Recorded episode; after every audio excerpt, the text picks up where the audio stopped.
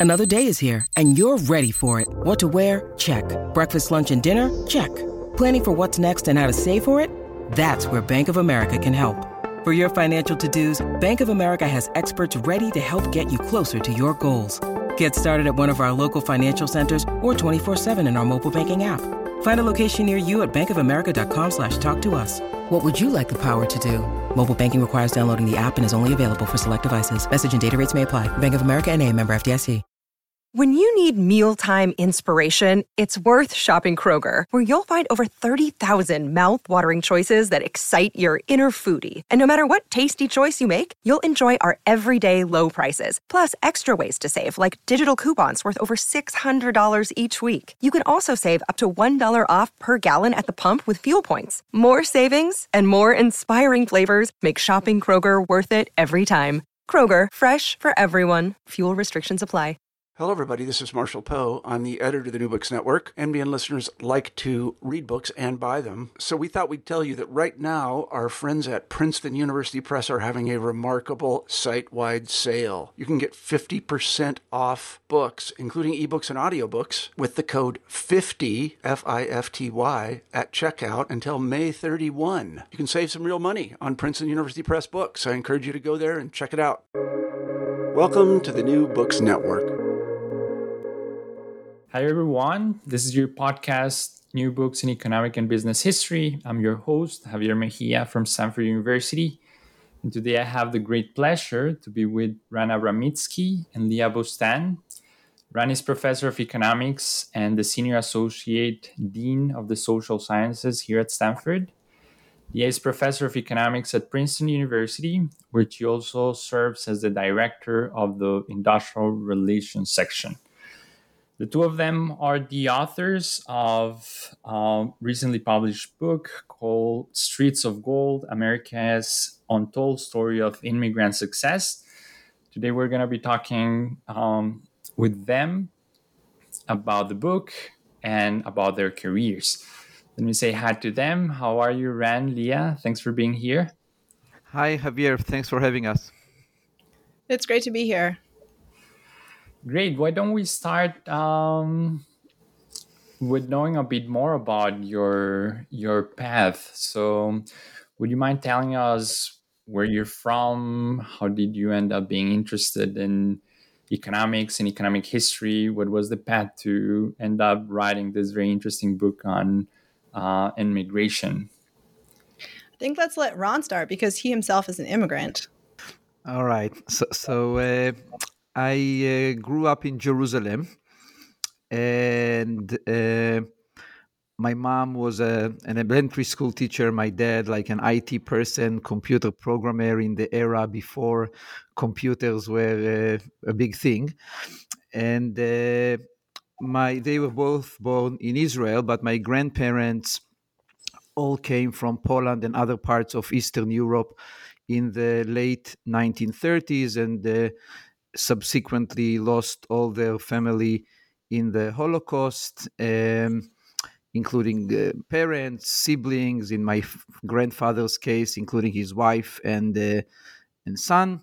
And then they moved to Palestine, uh, current day Israel. From my mother's side, they moved to uh, they founded the kibbutz, you know, community based on uh, egalitarian principles in the south of, of Israel.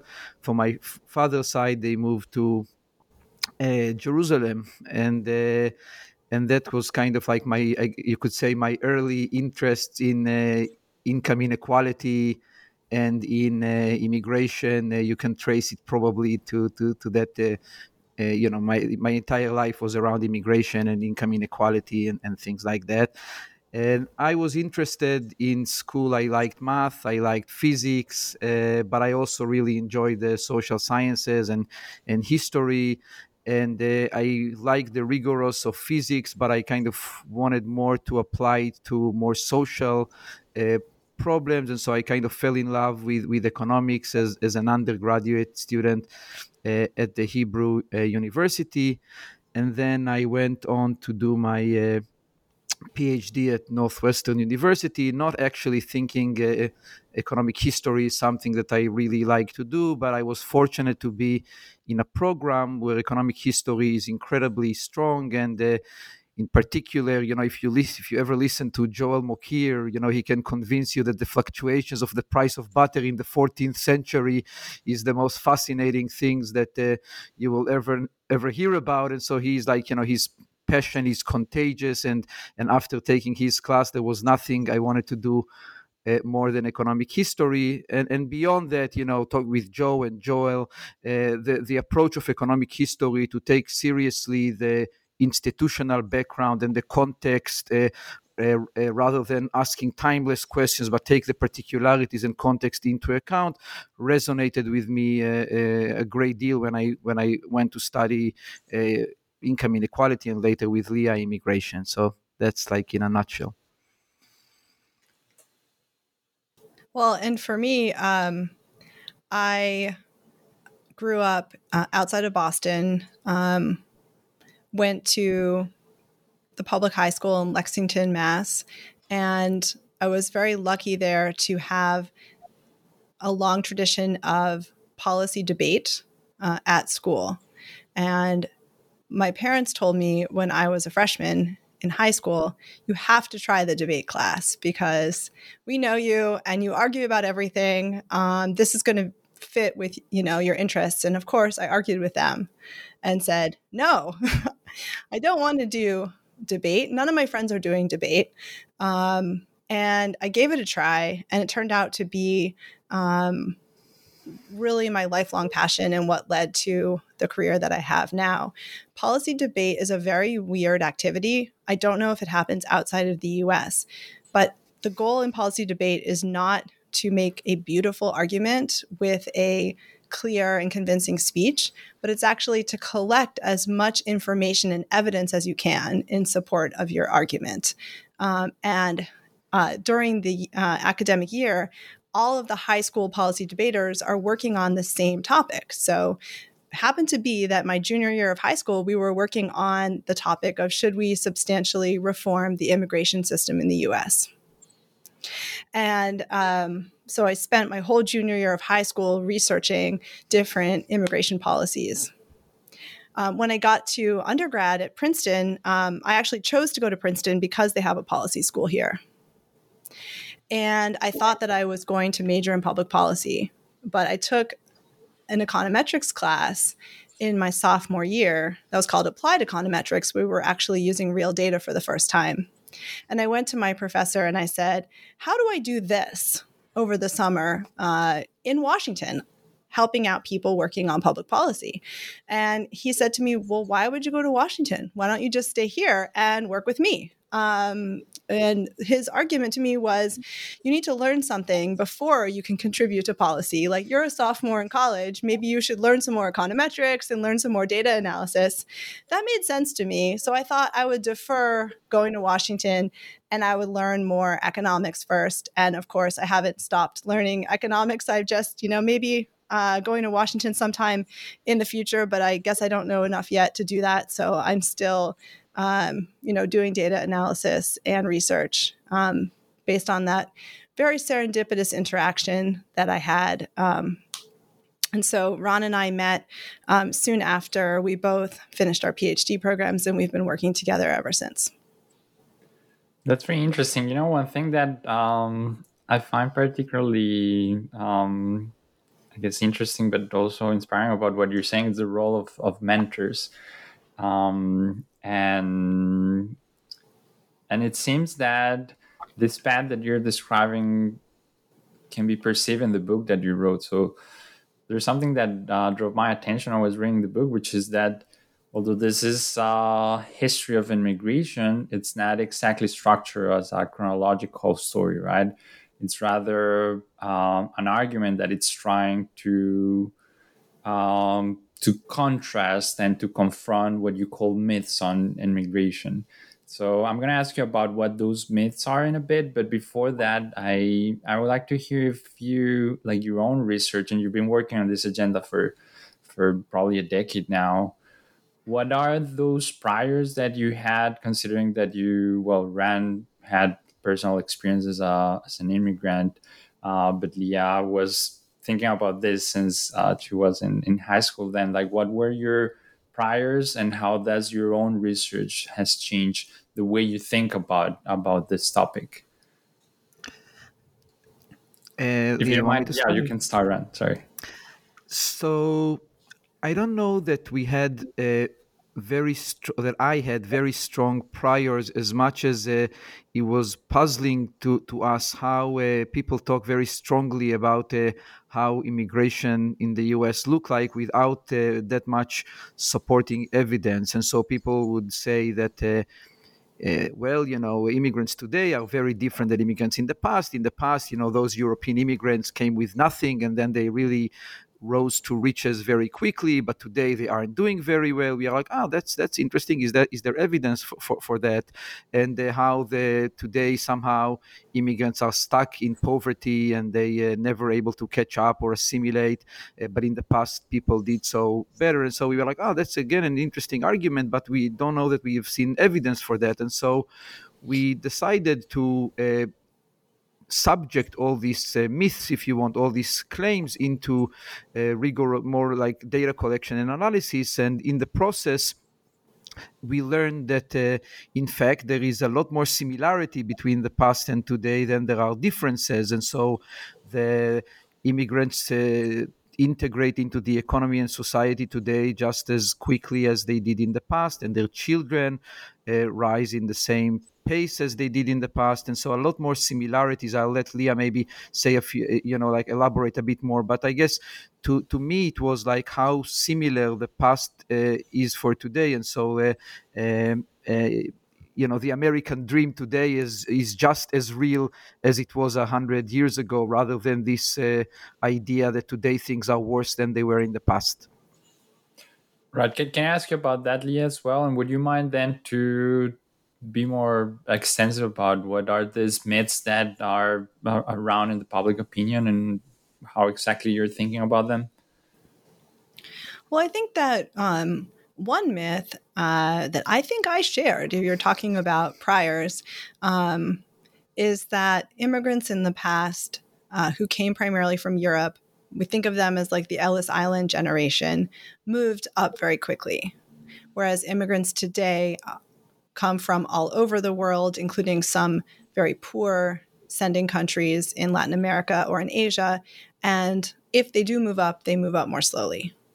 Um, I think I had this vision in mind because if you go to high school in the US, you hear a lot about this Ellis Island generation. You you know, you see the pictures of the Statue of Liberty and the idea of give us your tired, your poor, your huddled masses. So, this nostalgic view of immigrants making it on their own um, and building the country is, um, is part of the history that we learn. But I also think that the academic work was pointing in that direction too, before we were able to continue to add more data to the picture. Um, so I remember learning um, some early work in labor economics, um, trying to study this question. And those papers didn't have um, all the data that you would need to answer the question. Ideally, you're able to follow people over time and say, here's how an immigrant's doing on, you know, year one after they've just arrived. Here's how they're doing on year five. Here's how they're, do- they're doing on year 10. But without panel data where you're following people over time, that's very hard to do. And so, if we only have data from one time period, ultimately we're going to be comparing immigrants who recently arrived to immigrants who arrived a long time ago. And those could be very different people. In fact, it turns out that they might be Mexican farm laborers for the recent arrivals, and then German scientists for the long term migrants. Um, and so those are not groups that we ought to be comparing. Um, but I had seen that work, and it you know, it seemed to fit with the nostalgic view. So I think I held that myth in my mind somewhere when we got started on the work. And what we found was that uh, the Ellis Island generation was not doing as well as the myth would have it. Um, so uh, they did move up a little bit. Uh, relative to um, their position when they first arrived in the country. But even after 20 years in the US, the degree to which that first generation moved up was pretty slow and not that different from immigration today. And in fact, a lot of the change happens with the children of immigrants. It's the second generation. And then if you think about these biases that come from thinking back over a long period of time, if you think back over a century, it's really hard in your mind to differentiate the immigrants from the kids of immigrants. It's all like a hazy, oh, this happened in the past a long time ago. Even when I think about my own grandfather, I think of him as an immigrant, but he's actually the child of immigrants. And it was my great grandfather who moved over. Um, but when we think about immigrants today, we have a much more nuanced and detailed picture because that's what's happening in our world around us right now. And so, regarding that, um, why is that the case? Why is it that you start to see mobility taking place more than anything in the second generation? Could you expand on that, Leah? Well, um, I mean, first to just sort of talk about the facts um, about the children of immigrants. Um, what really struck us I would say almost more than any of our other findings is how similar the pattern of upward mobility is for the children of immigrants in the past and today. So think about kids who are raised pretty poor. Like, let's say they're raised at the 25th percentile of the income distribution.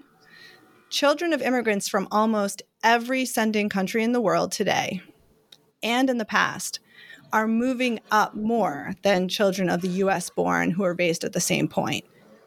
So, children of the US born might be getting to the 45th percentile, and children of immigrants might be getting to the 51st or 52nd percentile. Um, so, they're starting in the same place, but they're moving up more. Um, so, that's the basic fact that we were pretty amazed to see. Um, especially the similarity between past and present. And when we started to look into why, which is your question, you know, why does this happen? Um, we found a, uh, a striking pattern that much of it has to do with location choice and geography. Immigrants tend to settle in places with a lot of jobs around. And turns out that those places were areas that offered upward mobility for their own kids and also for other kids that lived in those regions as well. Um, so, what's special about immigrants is that, in a way, they're more footloose. They're more able to assess the different location options and choose the one that offers the most scope for upward mobility. So, there's something that um, I find interesting about like your answer, which is that it seems that the background of these migrants is either irrelevant or is not a fundamental piece of their success, at least at, at an aggregate level. Is that the case? Is it, or what other features of the immigration process are, are fundamental? And if you want to predict how well someone is going to do when they arrive to the US, um, what would be good predictors of that? Um, does it matter where they come from? Does it matter their education level? I don't know. So, so, so we find, you know, in, in the first generation, we find that that it does. So, in the first generation, you know how we we say that we don't find this evidence of the the starting at the very bottom and rising very quickly, but instead, what we find for the first generation, the immigrant generation themselves, is that immigrants from some countries tended to come here and they kind of start, uh, you know, their earnings are below the earnings of the US born and then they even 30 years later maybe they don't fully catch up and they continue to be uh, to lag behind and immigrants and immigrants from other countries especially say the English speaking countries uh, in Germany, they come to the US, and even upon first arrival, they are doing quite well, and they are even earning more than the US born, and then that stays the same way uh, 30 years later. The, the, the striking thing, though, is that regardless of, of how the immigrant generation did, the second generation immigrants from, uh, as Leah said, you know, from nearly every sending countries are catching up with the uh, with the U.S. Bo- with the children of the U.S. born, regardless of their starting uh, position. So, like the you know immigrants that are born poor, as Leah said, you know, think about it today as you know earning like something in the order of thirty thousand dollars per year. So, like two spouses who work and earn the minimum wage. The the children of of, of immigrants, uh, of Mexican immigrants and people from El Salvador uh, and Laos to today, they are uh, doing, you know, they are kind of catching up and end up uh, more likely to move to the middle class than than the children of the U.S. born. Now, of course, there are differences in terms of. Uh, so, if you look at the children of uh, people from uh, China and India, they are doing they are they are doing better than the children of immigrants from Mexico. So there is a lot of heterogeneity and variation in how much better the children of immigrants do relative to the children of the U.S. born. But the striking fact is that we don't find immigrant groups that are prone to stay behind always you know we find that uh, immigrant even immigrant groups of uh, those groups that are accused of being not able to assimilate very well in the US, their children are doing well, uh, and so there is no evidence of uh, of these uh, immigrant groups that are that stay in poverty forever, kind of thing. Yeah. Right, and so one of the probably other myths that um, subsist around the idea of immigration that you explored in, in the book is that immigrants are harmful in a certain way for for locals, right? Um, what are your findings around that idea? Yeah, would you mind? Sure. Um, well, um, being economic historians, um, we looked to answer that question in the past. And we turned to what was really the largest change in US immigration policy in history, um, which was the substantial restriction of the border. You could even say closing of the border in the 1920s. Um, so there have been a number of labor economists who have looked at the question of do immigrants harm natives in the labor market? And they often will turn to natural experiments like this um, and usually it's a situation where immigrants are coming into one labor market, um, for example, the Mariel boat lift from Cuba. In our case, we're looking at a policy that is dramatic and nationwide. So before the border closes, there are around a million immigrants a year coming into the US. A million a year, which is really mind blowing given that the population was smaller then, and we have around a million immigrants a year today. And after the restriction, immigration falls to 150,000 a year. Um, and what was um, useful for us in terms of getting traction on this problem is that the policy was not uniform for all immigrant groups. It was targeted to Southern and Eastern Europeans.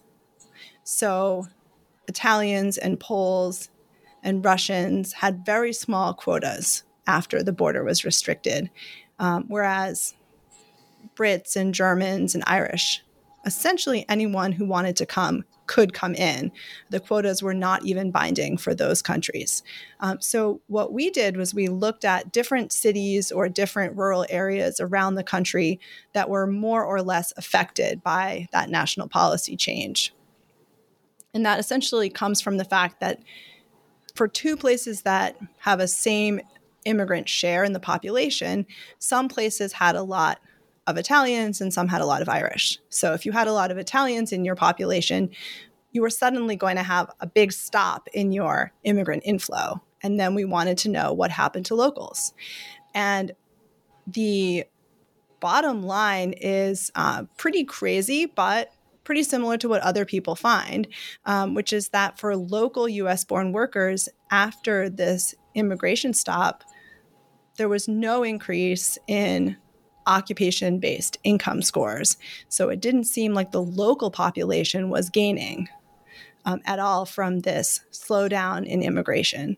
Um, so then we tried to figure out why, and it seems like there's basically a lot of ways for firms to adapt. So they could attract workers from other parts of the country. They could attract Mexicans and Canadians who are actually not restricted by this quota, or they could attract in new capital to substitute uh, but they didn't necessarily turn to the local population to substitute. Um, so that piece of uh, the book and our research comes from our own work. But then we wanted to compare past and present, and we find that our results for the 1920s is pretty similar to what people are finding um, for something like the Mariel boat lift in the 1980s um, or for some other sources of experimental variation um, going forward to today. It doesn't seem like people are finding that closing the country to immigration is a benefit to locals. And one of the things that you see is that. Uh, for example, in today's context, is that immigrants kind of come in, in either as very educated, and they have PhDs, also scientists, or in high tech and so on, and they uh, contribute to innovation uh, in in this country, and they don't crowd out the U.S. born, but rather maybe even open opportunities for the U.S. born. They are more likely to create businesses and so on. And uh, on the other spec part of the spectrum is uh, uh, those who come with little education, maybe even uh, drop drop out of school, uh, and they do the kind of jobs like uh, taking care of the elderly or cleaning or or and and uh, the kind of jobs that uh, many U.S. workers uh, don't want to do for the you know for the existing wages, and the, and, and whereas the U.S. Uh, population U.S. born are kind of more in the middle of these uh, two extreme of the of the jobs, and so at some level, there this idea that uh, the economy is a zero sum game where if somebody is gaining somebody else must be losing. That just doesn't seem to be the case you know. For example when immigrants and the us born are not uh, perfectly you know like substitutable for, for, for one another. Uh, it's it's not and again it's not to say that we you know there are never you know there are winners and losers you know. For every immigration episode and Lee and I discuss that that in the book as well you know. For example you do have this uh, you know nice paper that in the context of the Soviet Union, you know, when mathematicians were, you know, came from the former Soviet Union to the US, uh, they, you know, like the, the US born working in mathematics departments uh, uh, were less likely to publish and to get promoted, and they were crowded out by by uh, the, the, you know U.S. mathematicians. So you do have contexts in which you have some of this crowding out, but but like they have to be very. But but by and large, we don't find evidence for this uh, zero sum game of the economy. So let me ask you something that um, goes back to something that Leah mentioned at the beginning when she was um, uh, acknowledging a certain prior that had uh, was in line with the Smiths with but and my my my question here is, um, why do you think that these myths are so persistent? I guess, uh, of course, it seems that there was uh, a lack of evidence, and there was even some research that was supporting some of them. Um, but probably there are additional things, and I would like to hear what's your opinion on that. I don't know if you would like to say something about that, Ran.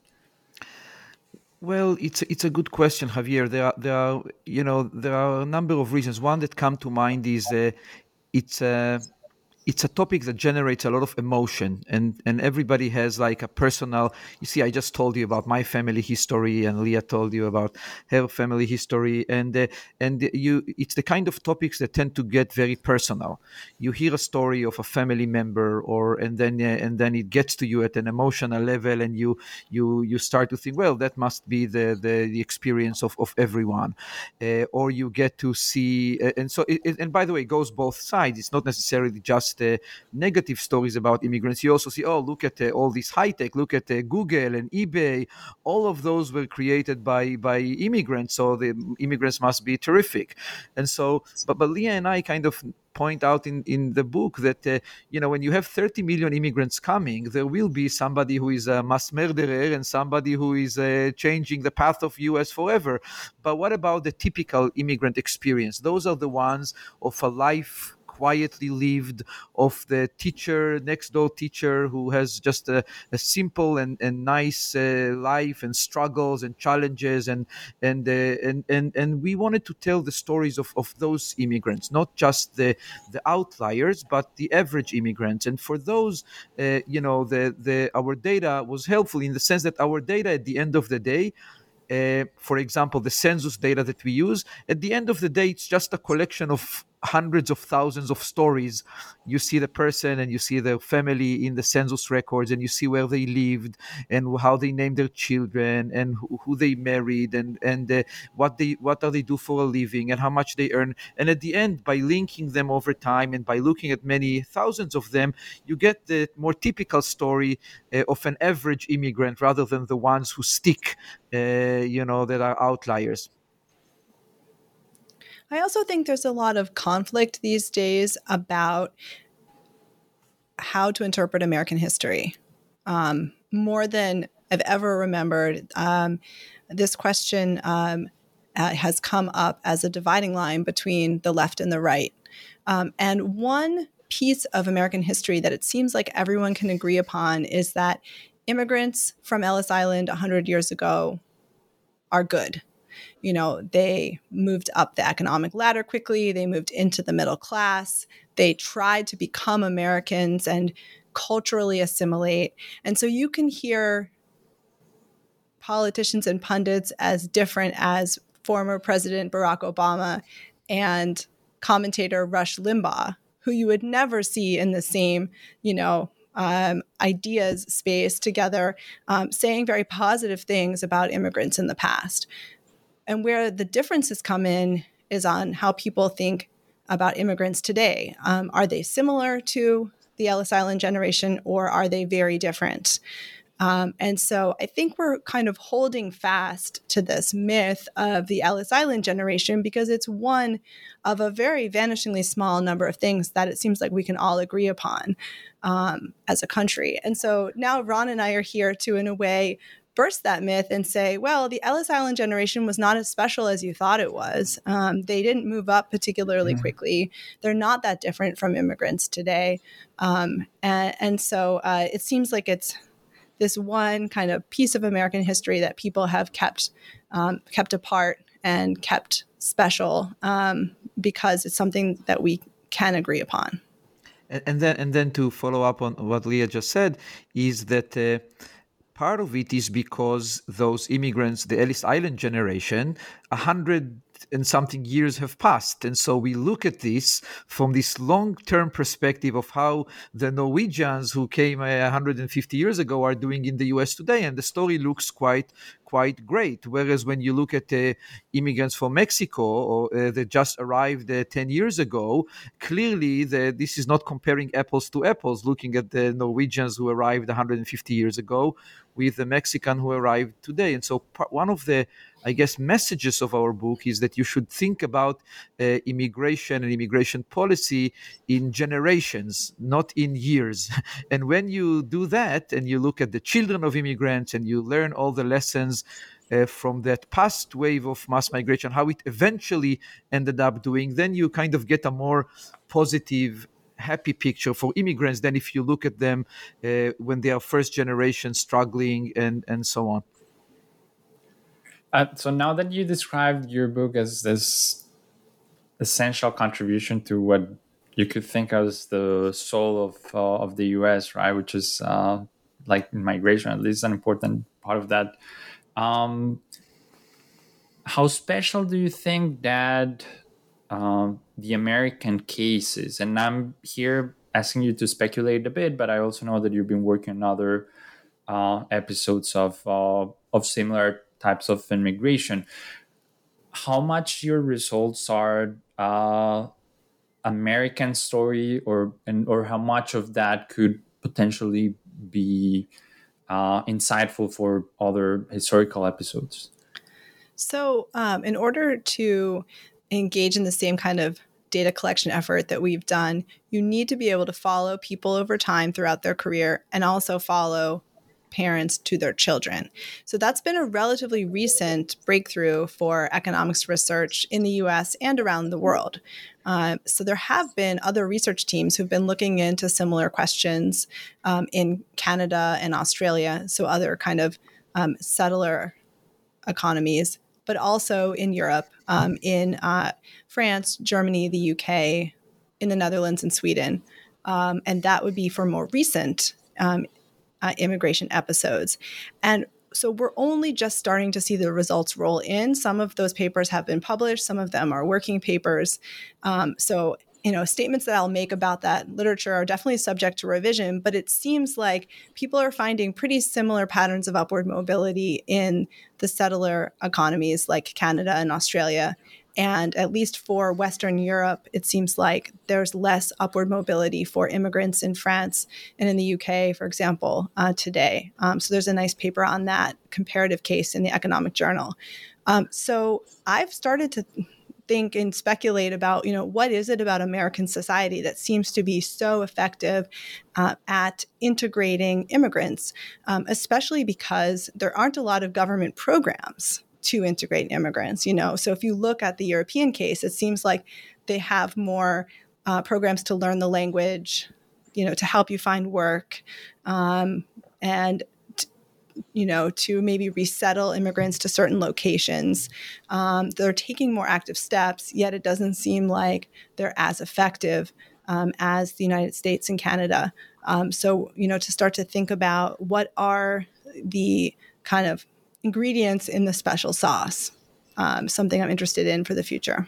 And, and to add a, a note uh, to, to what Leah said, uh, from historical perspective, Europe for many, you know, for all this time period we were talking about in the in this Ellis Island uh, generation, Europe was mostly a sending country rather than a receiving country for, for many years. And so, like uh, most of the immigrants who came to the United States were from Europe in, during this uh, Ellis Island generation.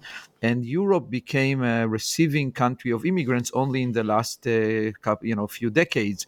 And so the, the the work that you will have there will be mostly on the modern period today in terms of like how immigrants do in, in, in Europe. And in the past, it will be mostly about uh, how they were doing when they were as they were sending immigrants.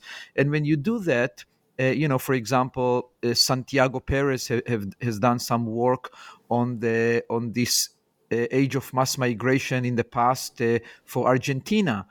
And uh, he's, for example, he's looking at Italian immigrants. You know, some came to the U.S. and some came to Argentina. And at that context, he finds that the U.S was not that special in the sense that Italian immigrants to Argentina uh, to Argentina did just as well. In, in fact, they were doing uh, you know like even perhaps better than the Italian immigrants to uh, to the U.S. But this is kind of where you see this a bit disjoint in the sense that Europe uh, was mostly a sending country becoming a receiving country. So that's why in the Europe context you see less of the uh, this long path, long long term historical research.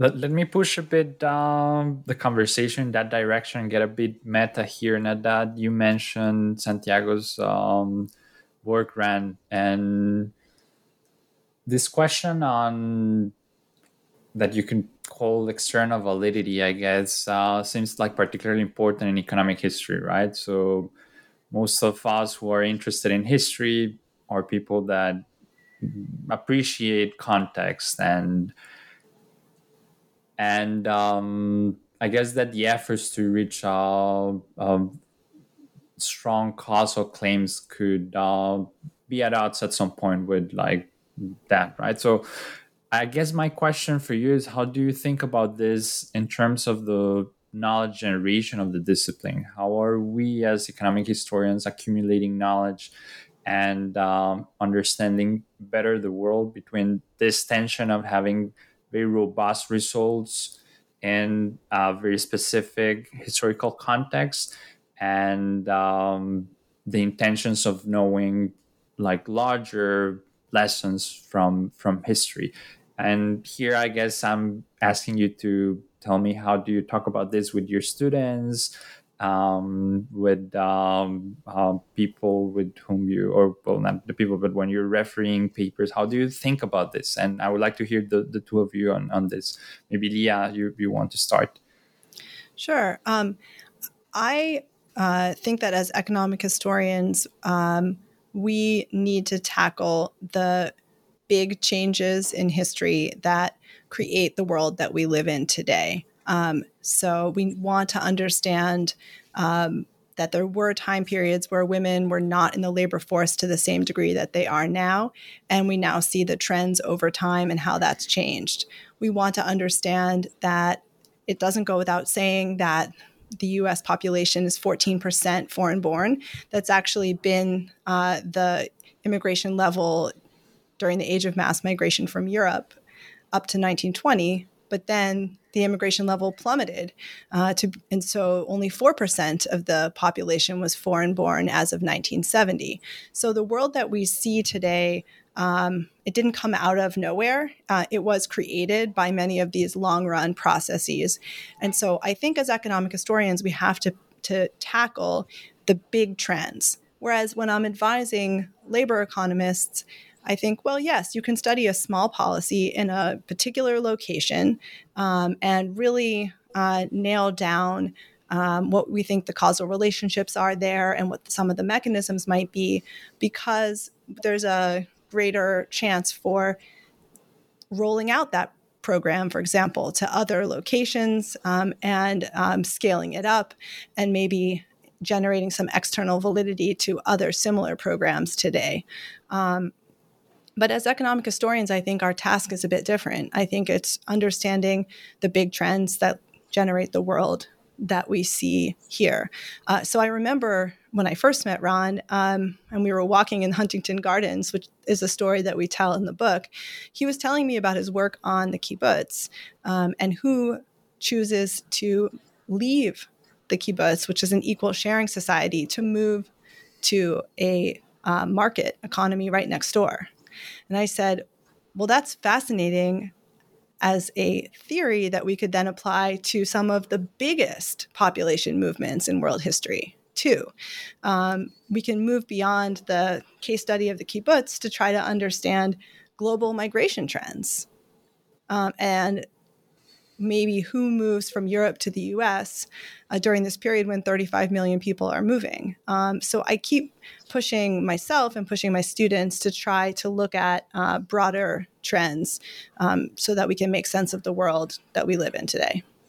And, and, let me let me add just uh, uh, another. La- of course, I agree with, with everything Leah said, uh, but just to say that uh, at the end of the day, as economic historians, you ought to care about uh, this whatever you study in its own right. so, uh, being an economic historian means that if I study the kibbutz or if I study uh, immigration in the United States today, or if Leah studies the, you know, like uh, you know blacks moving to white neighborhoods she gotta care about the answer to the question in the historical context that she studies in itself. And that means to not superimpose the thinking that we have today about how people must have felt like 50 years ago when things happened but rather to bother and learn from the perspective of people who lived at the time uh, the historians qualitative evidence uh, the, the data how the data was collected to care deeply about uh, how it's interesting in its own right. In this sense, it's, it's uh, you know, I guess my, my view is that uh, every estimate that we generate in economics is a local estimate. If you study, uh, you know, changes in uh, in policies in the United States today, then you generate an estimate that is relevant to the United States between the years 2000 and 2015, and it might not have a huge external validity for China. And so we have to kind of care first of all for for for what we study in itself, and I think that's in the DNA of, of, economic historian. But then, as Leah as Leah said, once you do that and you are comfortable that you generated the you know like knowledge that is valuable in the context in which it studies, we can start to think about how really just like leah described how many current problems have historical origins we didn't just get here today by the chance of uh, by chance but it has historical roots and history uh, can often serve as a, either a natural experiment or, or as intellectual look at a world that doesn't exist today. So, for example, one of our first papers was, well, how would immigration look like in a world without immigration restrictions when everybody who want to move can move? Well, why don't we look at this uh, Ellis Islander who didn't need a visa or a passport to get into the US and see like who chooses to move to the US rather than uh, mush between uh, the choices of people and the immigration policy and so on. So, kind of gives you a window to a world that even doesn't exist today, but it's a, a expand your intellectual horizon if you want of uh, exploring alternative uh, uh, possibilities of how the world could have been that's that's fascinating. Let me ask you one final question uh, because our time is um, is almost uh, over. And I ask this to all my guests: Why writing a book? Right? Why the discipline that uh, rewards, uh, in general, much more articles? For instance, uh, is why in that context it is important to to write a book. Yeah. Well, first I'd ask why write an article? You know um, like what are what are your goals in um, in your intellectual endeavors? Something you should ask for each piece. And when you think about writing a new article you have to ask the same. Um, do i have um, new data to collect that i want to then describe and share? Do i have um, a a new um, a new finding that I want to probe and and see how robust it is and uh, document that. Um, if that's the project that you're working on now, then probably um, it's time to write an article. But when Ran and I got to this point in our research where we had written a number of articles um, on the age of mass migration, we really wanted to step back and see um, what um, does our work say about um, where the US has been and where it's going uh, in terms of immigration policy. Um, and uh, we think that our findings, when put together, um, have a lot of um, insight to share about where we're going next. Um, so at the end of the book, we um, do talk about some of, you might say, policy implications, but um, it's not that there's particular policies we say pass this, don't pass that, but more um, a vision um, for what uh, immigration policy should be based on um, for some of the facts that um, should be the basis of making these decisions and um, some of the values and uh, the um, directions that come out of analyzing those facts. you know, it's uh, you imply, and you're probably right that uh, the incentives in, in the profession are currently, you know, mostly to to, to write papers and not, and not to write books. And you know, like uh, maybe when you talk to uh, you know a young person you know you would not recommend them to write a book you know before they they get tenure. You know there is a lot of uh, uh, the publica- publishing papers is important and uh, the publication process is long and uh, and uh, and so on. But but i guess that there are two uh, like leah said there are, there are first you know like I, I see two two reasons, I guess, to to write uh, books. One is is a broader audience. So for to Leah, for Leah and I, it was important to uh, to reach out beyond uh, talking to other economists, and, and and in this case, beyond even talking to other sociologists and historians. We thought that the questions that we were as- asking are of broad interest to the to the general public and we wanted to be able to to communicate uh, to communicate with them. And when you write to the general audience it kind of keeps you honest at some level because it forces you to not uh, hide behind your jargon of the field. That is a group of people that agreed to not question certain certain things and certain assumptions and to communicate this to the broader world. And when you do that you also find oh my book cannot be complete unless we think about some other things. Because you know you can write a paper about the effect of x on y and uh, if you're asked a question about something else that affect y you are like oh that's not related to the hypothesis that i'm asking uh, because it's orthogonal to x. But you're like well but you can't really write a book like that. The book is about y. So you have to consider all these things that affect y and so it forces you to think more broadly about uh, the outcomes and the phenomena that you are that you are talking and eventually produce something that uh, that is like more uh, bigger than the, just a paper and that makes one single point and elaborate on a, on an argument. And so that is uh, uh, the way uh, and, and again it's not not every idea lends itself to a book. And you know leah and i took us 10 years before we decided, well, we think that the whole is bigger than the sum of its parts, and now we should write a book. You know, uh, uh, we first wanted to understand smaller, simpler questions that we can, that lended themselves to, to articles. But uh, broader audience and elaborate argument is something you can't really do in a, in a paper, but the book you can lends itself more to that. Well, I'm very glad that you decided to write this book. This is a fascinating book. I had a great time reading it. I really recommend it to all uh, the people that are listening to it. I would like to close with um, one of the praises that um, uh, have been made to the book. Uh, this one is by Angus Deaton. I think it summarizes pretty well um, the contribution of the book. Deaton says, while Americans are intensely polarized about immigration, facts and history can help change minds and Streets of Gold has the facts, millions and millions of them, about the amazing and often surprising history of American immigration. It is a splendid testament to the power of big data to illuminate our past and what it means for the future. Thank you very much for being um, with us today. Thank you so much. Thank you so much, Javier.